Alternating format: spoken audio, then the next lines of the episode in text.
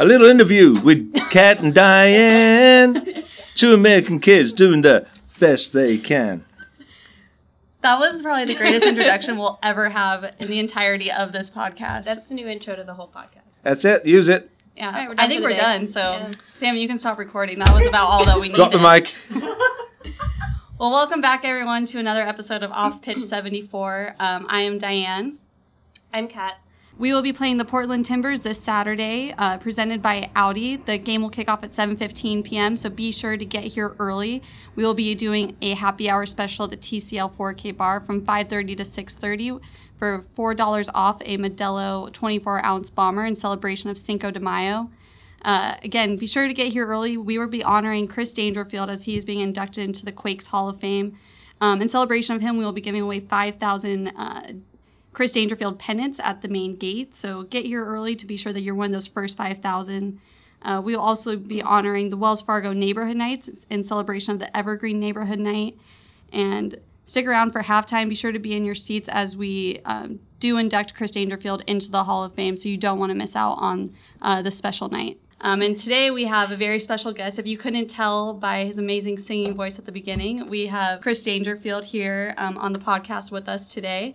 So, welcome. Thank you for Thank being you. here today. For those of you who don't know, uh, Dangerfield will actually be inducted into the Quakes Hall Can we of go with Fame. Danger? this- Danger? Yeah. We will go with whatever you want. This Yeah. is your show. Dangerfield. You can like call us whatever that's you want. Rodney, isn't it? Dangerfield, surely. This is no longer off pitch 74. This is Danger 74. it's your week. All right.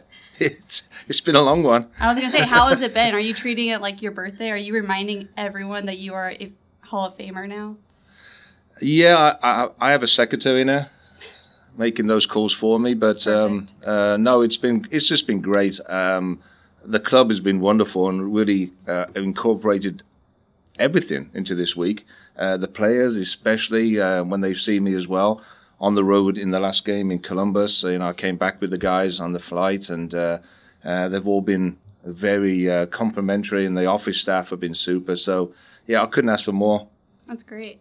For this Saturday, are you are you more excited for it? Are you more? I- don't know. I feel like I would feel like it's it's actually here. It's actually happening. What's kind of your emotion around it? It's not here yet. Yeah, it's it's, coming. it's coming. I know. I can feel it coming. Um, no, I'm, I'm stoked. I mean, it's one of those things that uh, I, I'm sure it's going to be um, emotional on the night.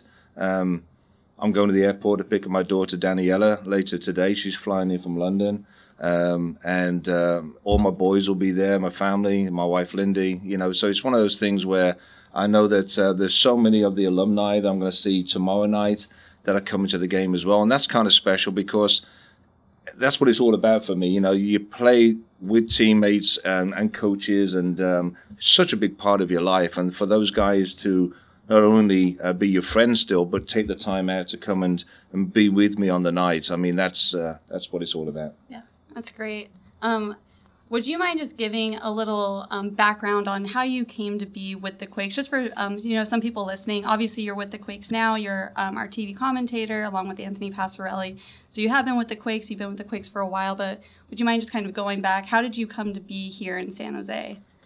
I was with the Los Angeles Aztecs, um, and uh, from '79 to uh, '79, '80, and '81, and um, they ended up folding up, as did most teams in the North American Soccer League at some point, it seems. Um, you know, I played with 10 teams in 10 years in the North American Soccer League, and mostly because those teams just folded up or moved on to another city. And um, I used to get sponsored by Mayflower Movers. They used to be the, the people that move us around from place to place. That was a joke, by the way. um, um, so at the end of that, uh, all the players that the Aztecs owned were, became available for transfer, actually for acquisition. And uh, I'd got friendly with George Best. Uh, just dropped a name. Um, so, and George was great. And so um, he basically, I think, worked with the owner that particular time was Milan Mandaric. And he told Milan, hey, I want to get this guy up here. I think he can help us out. And so Milan bought me from the Aztecs. And uh, that was at the end of 81. Uh, I was actually going to go and play indoor soccer. I got an offer from Pittsburgh to play indoor because I've been playing indoor soccer for the Aztecs, and I was actually quite good at it. And um, so I scored a bunch of goals. And so there was a new league that was um, up and coming called the Major Indoor Soccer League, MISL. And so I was um, on the radar for those guys. I had some offers because I thought I was going to be a free agent. I thought I was going to be a free agent, but in the end, Milan bought me, and I came to the uh, came to the Quakes. Well, aren't you so glad that you ended up in San Jose, I am, California, actually. other than Pittsburgh? Never been there, but I can just can play indoor. yeah. Well, you know, the club was in a little bit of a a period where it wasn't doing great at that particular time, and uh, I remember the first time I went to practice, uh, the, the the actual trainer, uh, the kit man, as it were, uh, put a bunch of stuff on the middle of the of the ground, and it was basically a few shorts and a few shirts, and there wasn't enough for everybody. And uh, but- the but, Ju- but but Besties was all folded up and nice in the corner with a towel just in case he showed up. You know, it was right there. You know, um, but uh, we had to fight for the kits, and it was kind of weird because. Um, uh, the Aztecs was a, a big club. You know, we had Johan Cruyff and, and other players, uh, Wim Suurbier, Michael Carey, some of which came here to the Aztecs, sorry, to the Earthquakes as well. Um, but in the end, um, Carl Berg bought the club, um, and uh, with Michael Diadio, and uh, they then re-signed me to a new contract to stay longer term, which was what I wanted to do. So now that I'm sure you've been asked the same questions over and over again this week. How did you get here? How do you feel? Now we want to get the hard hitting questions. Oh, there you go. So we saw some pictures of you back in the day. Yeah. You had long, flowy locks and very short shorts. Mm-hmm. How? explain yourself. Essentially, is what we're asking. Which people can see on the pennant that we will be handing out. So there will be 5,000 of those images running around on Saturday night, just so you are aware. Feel Great. free to dress like him on Yeah. Saturday. I mean, what better way to honor you than to wear short shorts? I don't think there's any shorts that short available anymore.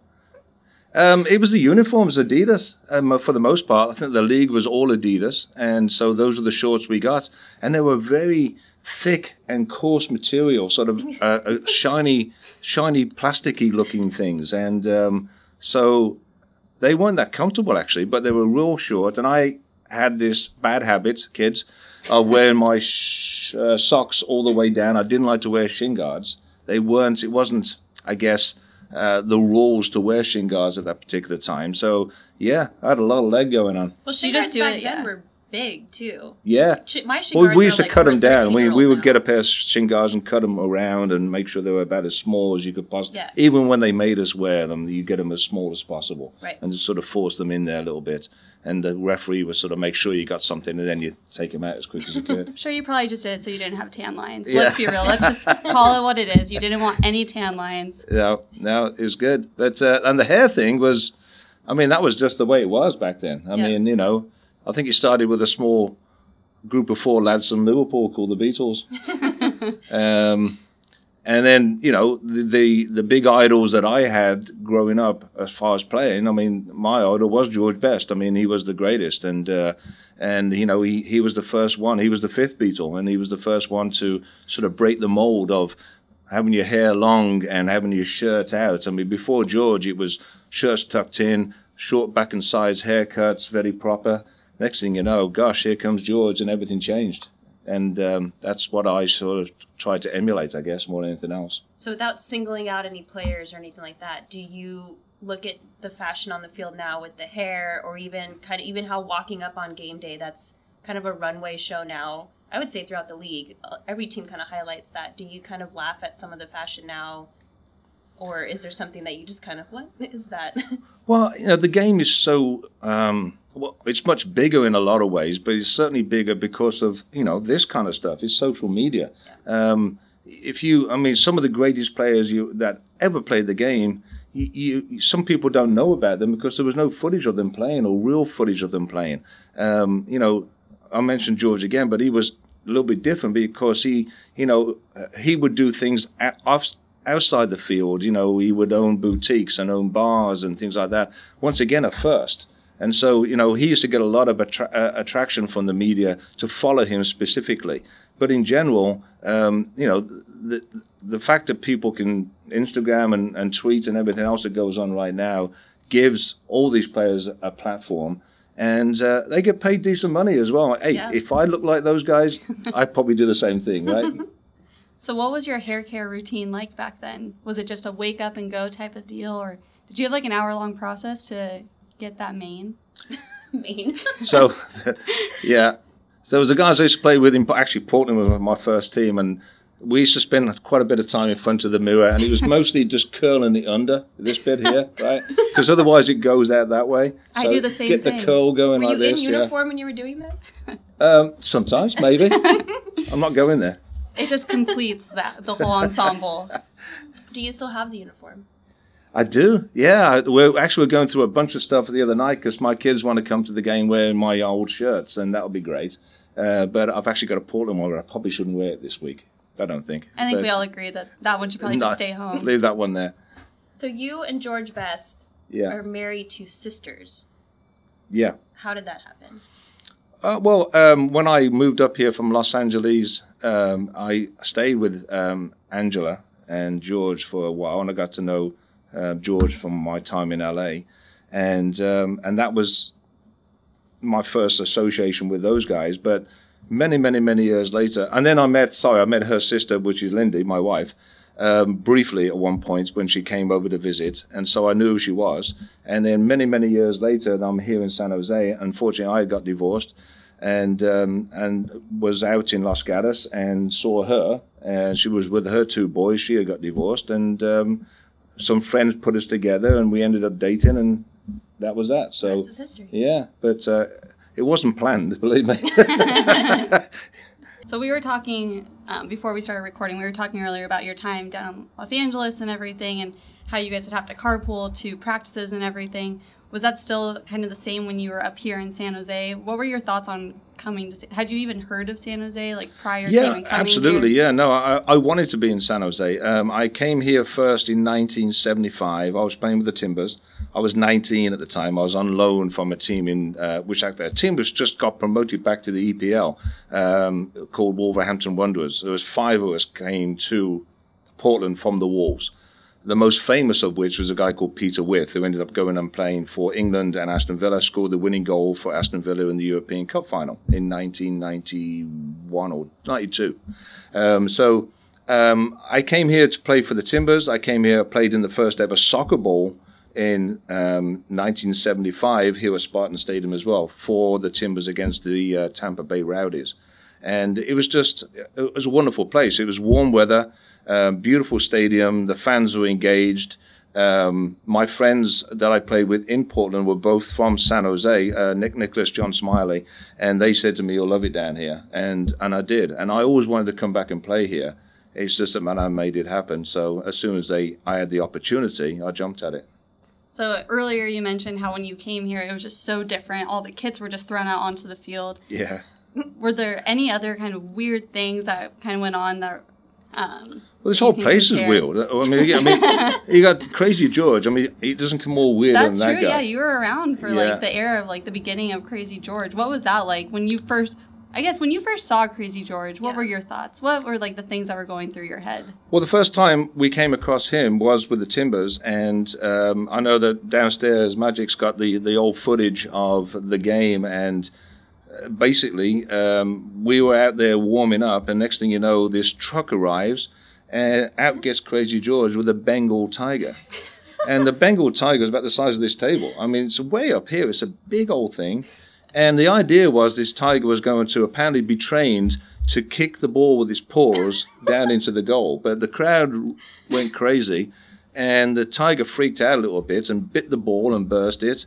And there's actually pictures that we saw earlier that I'm, I'm sort of warming up and kicking the ball at the goalkeeper, and there's a tiger walking up behind me. And it's like, and that's George. And he came out of the back of cars, he got blown up, he parachutes in. And um, but that wasn't just here. That was all around the league. I remember in Dallas, they had a monkey, and the monkey would, with a little guy, one of those organ monkeys, and it would basically, when they scored, it would run at the post, go along the crossbar, and down the other post. A real monkey. A real monkey, a little one of those organ grinder monkeys. We're not doing it right. And, you know, there was all Kat, are you sorts of writing all different this things. down? Yeah. And then there's the Cosmos. That's a completely different story. We're not going there. I Let, why don't we go there a little bit? One of my favorite things to watch is if, if I'm on field and for pregame is to watch the other team's reaction to Crazy George. I always look at their reaction because they just don't really quite get it. But it's our fans love it. Obviously, our team gets it. But watching other people's reaction to it is priceless. It's my favorite. I think George has a reaction to himself when he looks in the mirror every morning, I tell you. I mean, he must do, right? Can you imagine waking up to that? yeah. we'll get him on the next podcast and we'll give him we'll ask him some questions about that. yeah. Direct quote. So, what's one thing? I mean, you've had an awesome career. What's one thing that you, you know, you watch youth soccer now. You're, you're, you know, you have the academy. What's one thing that you would want academy kids and players coming up now to know, or what's a piece of advice that you would give them? Well, from a local perspective and an American perspective, I think that the young players need to recognize that we have now, with the earthquakes and in America, a real league with really good clubs to play for, Major League Soccer.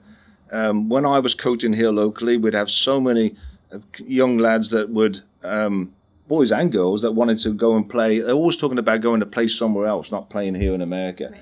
And I think that uh, it's very important for the up and coming young players now to support the local team, which is the Earthquakes, if we're talking about Northern California, and want to play for that team. When I grew up, I always wanted to play for Wolverhampton Wanderers because they were my local team and the team I supported. My actual team I support now is Aston Villa because that's where I'm from in Birmingham. Um, but at the time, they were my team, the one I wanted, they were ones I supported. My brother was a Man United fan. And so when I had a choice of several clubs to sign for, I wanted to play for the Wolves. And I think it's very important we get to that point, not only with our academy players, I mean, those are obvious ones, but I still remember from my times coaching here locally with the talented young players, they all want to go and play Liga MX, and their parents want to go and play Liga MX. And I think they need to recognize what the clubs are trying to do here in America because there's great opportunity with these clubs as well right. to build your career. Yeah. I think that that idea will definitely transfer into the national team as well, national game, and we kind of need that foundation first. Yeah, absolutely. I mean, I mean the more the more uh, uh, success these academies have is going to breed more and more players to be considered for the national team. So that's that is the number one goal probably in Major League Soccer is to basically make our national team not miss any World Cups again. Yes. Very fair. okay, I'm going to steer away from soccer for a quick second. Um, you've lived here in San Jose now for quite some time. When you have people coming into town from out of the country or who've never been here before, what places do you take them to? What are some of your favorite San Jose spots that you will show people around to? Well, we normally head over to the beach. My best friend Andy uh, Hewitt owns the Britannia Arms in Capitola, so we go over there and uh, see him. I love going down the Carmel Valley area. That's where I like to go. Um, if they're wine tasters, and who isn't, um, you know, we'll go to Napa, those type mm-hmm. of areas. Um, it's great. I mean, it's actually one of these annoying places here because so, so many people want to come and visit you that you feel like uh, it's not as bad as Los Angeles was. I played uh, one season for the California Surf, and we were based out of Anaheim Stadium. God, I had a lot of visitors wanted to go to Disneyland. That, everybody wanted to come to Disneyland that year. We want to go to Disneyland all the yeah. time. you should. We did last year for the LA game. We had these people used to take us to uh, um, into the park. People we met, and I had the little kids that come with my uh, uh, wife's sister's kids and all that kind of stuff. They come and we take them into the park and they see the parades and all the all the characters, and the big characters and all the, their um, outfits. But they took us backstage one time, and I remember that our little girl, little niece oh, no. with us, and as they're going down, here comes Mickey Mouse, and he takes his head off. oh, no. God, it's traumatizing. Freaks him out, you know. and it was on that day that she learned the truth. yeah. Exactly, yeah.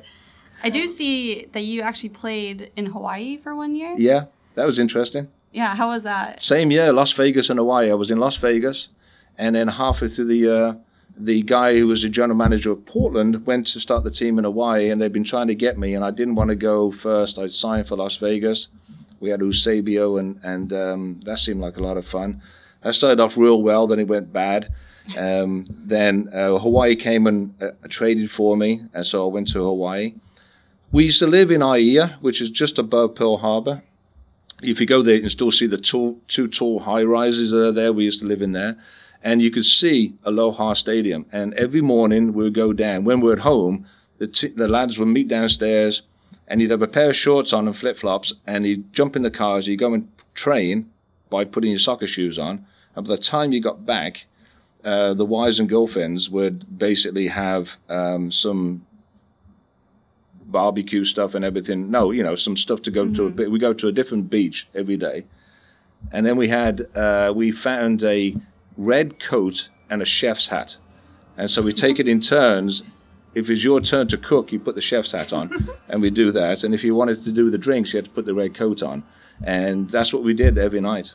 And we were in bed by nine o'clock because you were up so early. There was no air mm-hmm. conditioning in these high rises, mm-hmm. so we we're up at six thirty, go to bed at nine, and when we travel, a road trip would be a road trip. Yeah, Yeah. those are far.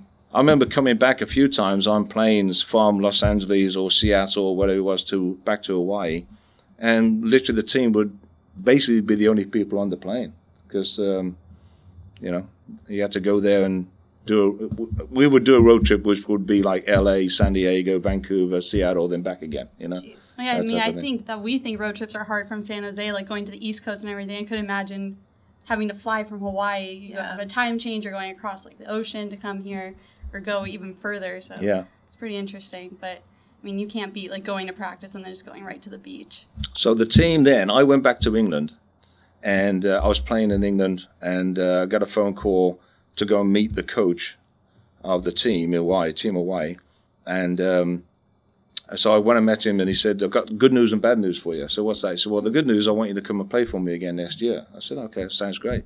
Oh, what's the bad news? He said, "We've moved the team to Tulsa, Oklahoma." So he had you agree You are to kidding- it you are before he told me. you about the location. You're like, yeah, sure, Yeah. I'll play for Team Hawaii again. I played one game for Tulsa, and I'm out of there. It's like yeah, the Wild yeah. West back then. It was. Well, now I understand why you only played one game. It's on our notes. yeah. Only Yeah, played one game. Why? Question mark? Have you been to Tulsa? Sorry, Tulsa. It's okay.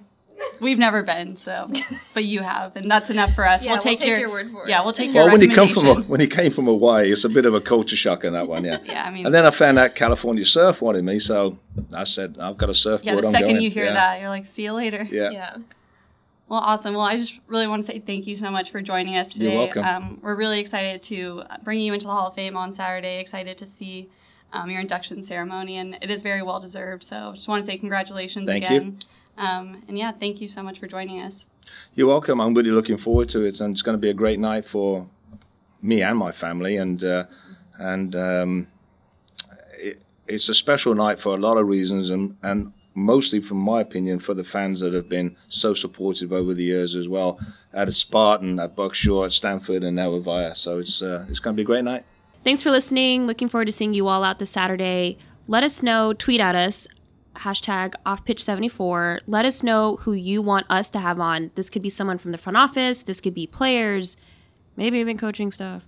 Whatever you want, you let us know. Just be sure to tweet at us and we'll try to make it happen. Two weeks, next podcast, two weeks. May 19th. Thanks for listening.